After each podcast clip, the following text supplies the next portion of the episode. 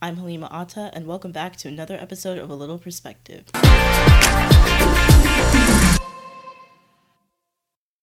So last week in particular was very, very stressful for me, academically speaking, because I had so many assignments due on Canvas and stuff that I just didn't have time to do, but I managed to do them all, meaning that it was at the cost of my sanity and well-being because I wasn't able to spend a lot of time doing things that I kind of wanted to do, you know, like besides school. So, well, I don't want to do school. That was really misleading. Besides the things that I'm required to do, like school. So really last week, all I did was eat, sleep, and do Teams meetings for school, and that was really it. And on that note, I was in utter disbelief. I was in shock to check my gradebook and notice that I had an F in participation in my personal finance class. And at first I was shocked because out of character, but then I realized that I did have her on mute for the past class and a half, my teacher, so it kind of made sense. I stopped doing that, obviously, but when I did tune into personal finance about yesterday in class, we were learning all about retirement and fun stuff related to that. So during this lesson, we kind of talked about saving and why it's important for the future and etc. I'm not going to go into depth because no, but one of the most like prevalent things we talked about just so frequently was retirement. And I know like nobody likes talking about that. I don't like talking about it because it just makes me anxious. Like it's not soon, it's kind of decades away, but I still have to be like acting on it, like saving for it consistently, like right now, even though retirement isn't for another like 50 years or so. But yeah, on that note, I kind of came to a realization about money's importance, like in our society, in our world, around the globe. And I know that that's something everywhere, everybody knows that, but there's just so much knowledge associated with it that you need to be aware of to be financially stable in the future. So yeah, I think that without that personal finance class that I just love so much, or my parents' assistance, I'd probably be very financially unstable in the far future. Like, I thought a 401k was a salary until, like, this month. So I don't say all of that just to talk about how I almost failed my personal finance class, or how I don't know what a 401k is, but rather to connect it to the fact that the whole planning decades ahead element is just a lot to grasp, and it's really a necessity in money and in our handling of money. So, in light of my financial realizations, today's episode will be a brief discussion of money, including what it really is and its efficiency, its impact on our lives, and the answer to a very, very cliche, basic question, can it buy our happiness? So, to start off, what is money and how does it work? I'm pretty sure everyone knows what money is. It's been instilled in our brains since childhood, and it would be kind of very weird, not kind of, like really weird if you didn't know what it was, and you're listening to this right now.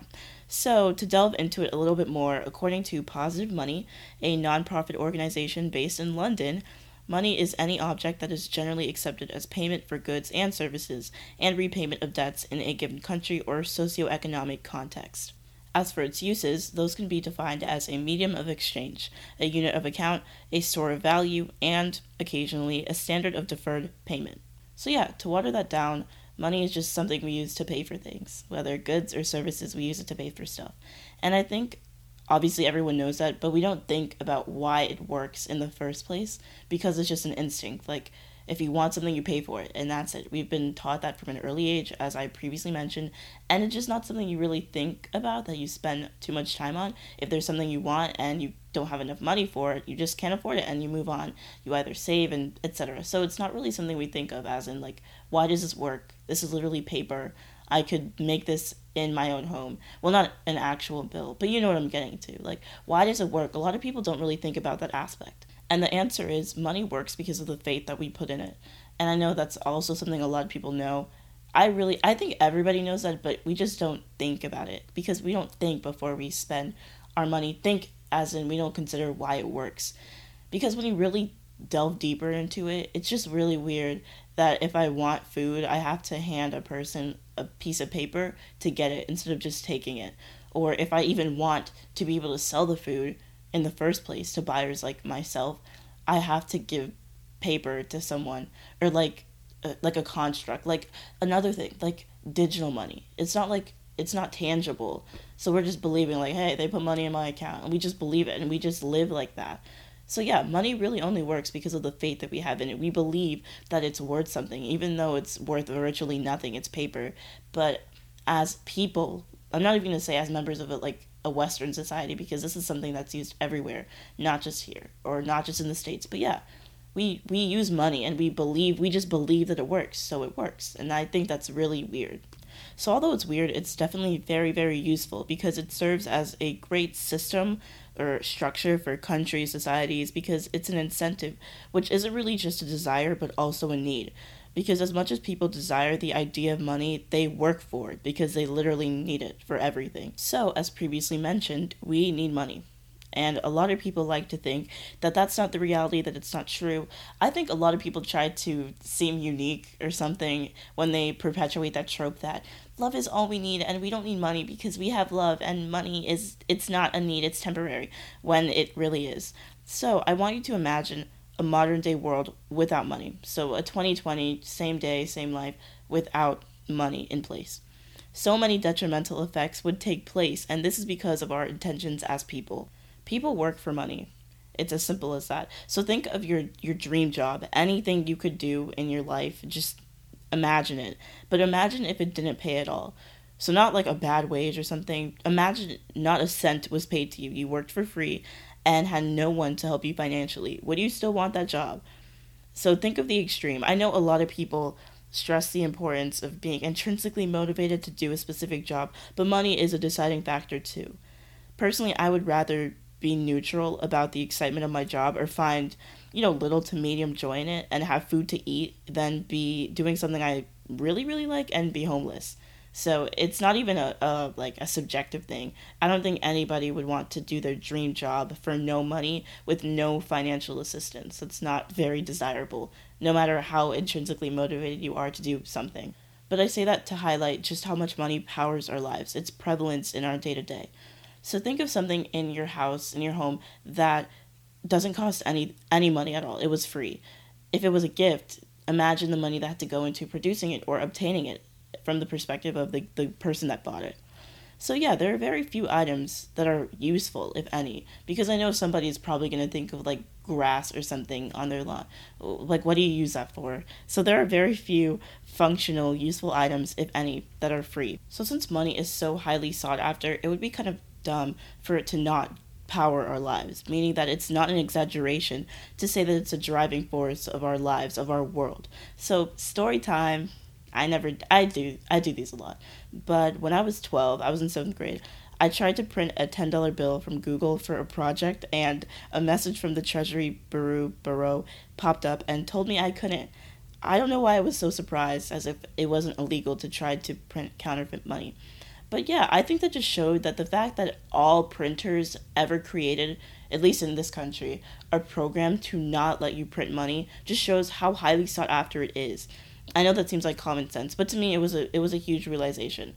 Maybe it was because I was 12 and just legality of printing money wasn't something going through my head. I just wanted a picture of Hamilton on the bill for my Hamilton project. But it just really shows you just how prevalent it is in our society and how much it is of a desire, because it's a necessity, not because people just are greedy, but because we need it to survive or live comfortably, at least. So according to a study that I found on the very convenient Internet Public Library entitled The Value of Money in Our Life, money is something so important. It's something of most importance of material value in our lives, and it becomes an integral part of our lives as well because of this. On that note, it's a proven fact that money can buy you happiness, according to recent scientific studies. In fact, the more a person earns, the more satisfied and happier they will be with their life. So to further add to this scientific, or should I say credible, perspective on this very commonly asked question, I wanted to refer to a Harvard study that I was reading a little earlier. In this study, they said that the relationship between money and happiness is surprisingly weak, which may stem in part from the way people spend it. They continue to say that scientists have studied the relationship between money and happiness for decades, and their conclusion is clear. Money buys happiness, but it buys less than most people think. The correlation between income and happiness is positive but modest, and this fact should puzzle us more than it does. So obviously, looking at it from a scientific viewpoint, the answer is very clear. Money can buy happiness, but that doesn't necessarily mean it will.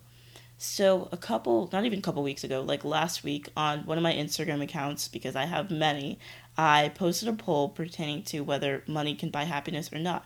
And the results were pretty split, almost 50-50. So I wanted to highlight some of the responses I got and weigh in on my personal opinion. To read some of those answers, one respondent said that money buys the opportunity to make happiness, though it's not the only way. Another person said that money can buy my comfort, and comfort leads to happiness. On the contrary, one respondent said that happiness comes from mindset and within. It's bigger than outside materials. With another person saying that it doesn't. They could get whatever they wanted and still be unhappy and maybe even depressed. So to weigh in with my personal opinion, I think that money definitely can buy happiness, but it's really subjective, which is a conclusion I come to on literally almost every single episode. But it's especially true here, because money and happiness, there's not a direct correlation, although there's a very, very strong one. So the answer is indefinite, but there's definitely a stronger presence of a yes than a no side, because happiness really depends on what one finds enjoyment in. What I consider to be my happiness or my peak level of enjoyment might be the opposite for somebody else. For example, I really like TikTok. So if somebody decided that they were going to bless me with 1 million followers on TikTok, I'd be super happy.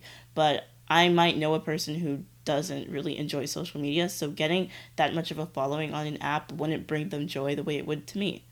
And for that reason, there's not a definite answer. It depends on who's getting the money, who's receiving it. Because we all have different interests and hobbies and likes and things that bring us fulfillment and enjoyment. So who is one person to say that money can't bring us satisfaction just because they're not interested in the same things that we're interested, or vice versa? And something I observed a lot in these responses were the words, both the phrase long-term and the word temporary. So a lot of people chose to answer that yes, money can bring you happiness, but whether it'll be long-term or whether it's temporary is subjective and really depends on your situation. And I couldn't agree more with that outlook, because having money and using it to buy things that make you happy isn't always going to be long-term. For example, to reference my addiction to TikTok once again, as I do in almost every episode, if I was granted like $1 million on TikTok, TikTok isn't going to be something that's going to be around in 5 years' time. Maybe that's a stretch. That's being generous. So that's definitely temporary happiness. It'll keep me fulfilled for like 4 more years. But after that, what is there? So money definitely can buy happiness, but whether it'll bring you long-term happiness is subjective, and it depends on your interests and your situation. And to address another misconception I saw, or just another pattern I saw in all of these answers and responses I read, a lot of people put themselves into the equation, saying that, well, I'm really not happy with my life right now, and if I had money, that wouldn't change it. Or on the other side, well, I think if I had money, I'd be a happier person. Like the use of themselves and putting themselves in a hypothetical situation. And that is the wrong way to go about answering this question, because as I said before, it's subjective. So we can't really be putting ourselves into the equation to speak on what tons and tons, millions and billions of other people would be feeling, because we really can't take into account everyone's emotions and feelings about this topic by just using ourselves as an example, because we all have different moods and different mental standings. So we can't really say that, well, I'd be depressed if I had money still, so nothing would change, because we aren't representative of the entire population. So to end with a very well-worded response I got that's like my favorite one, excessive money may not make happiness, but lack of it prohibits it. And I think that's perfect, because as much as we like to say that having money will make us happy, that's not the case for everyone, but not having money at all can definitely influence significantly your happiness, because as I said before, as I mentioned tons of times, it's the entire theme of this episode, money drives our lives, as much as many people don't want to admit it, or as many people want to uphold that trope that love is what we need to make the world go around. Money is a driving factor in our lives, not just in this country or in this society, but in this entire world, throughout the globe. And so, yeah, having extra money might not necessarily make you happy or make you have a better life per se, but not having it can definitely be a significant factor in why your life might not be of the best quality it could possibly be. So with that being said, I wanted to keep this episode pretty brief This might not be super brief, but as relative to my other episodes, because I want this to serve as a reflecting experience for a lot of us, because maybe I'm the only one that didn't know that a 401k wasn't a salary, but rather a savings plan. And we all have different stances on this issue, on this topic, because it's not an issue. It's really just a hypothetical. So can money bring us happiness? I'm definitely going to use this as a question for one of my more recent posts in terms of what I post in my story on my Instagram, which you should definitely follow.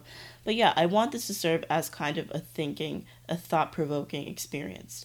So with this absence of time that I usually would spend talking even more in depth on a topic, I want you to reflect on what you think money means to you, and if you think it powers your life in particular. So to wrap this up, thank you for listening to this episode, and be sure to tune in next Thursday for a new episode of A Little Perspective. I'll see you next week.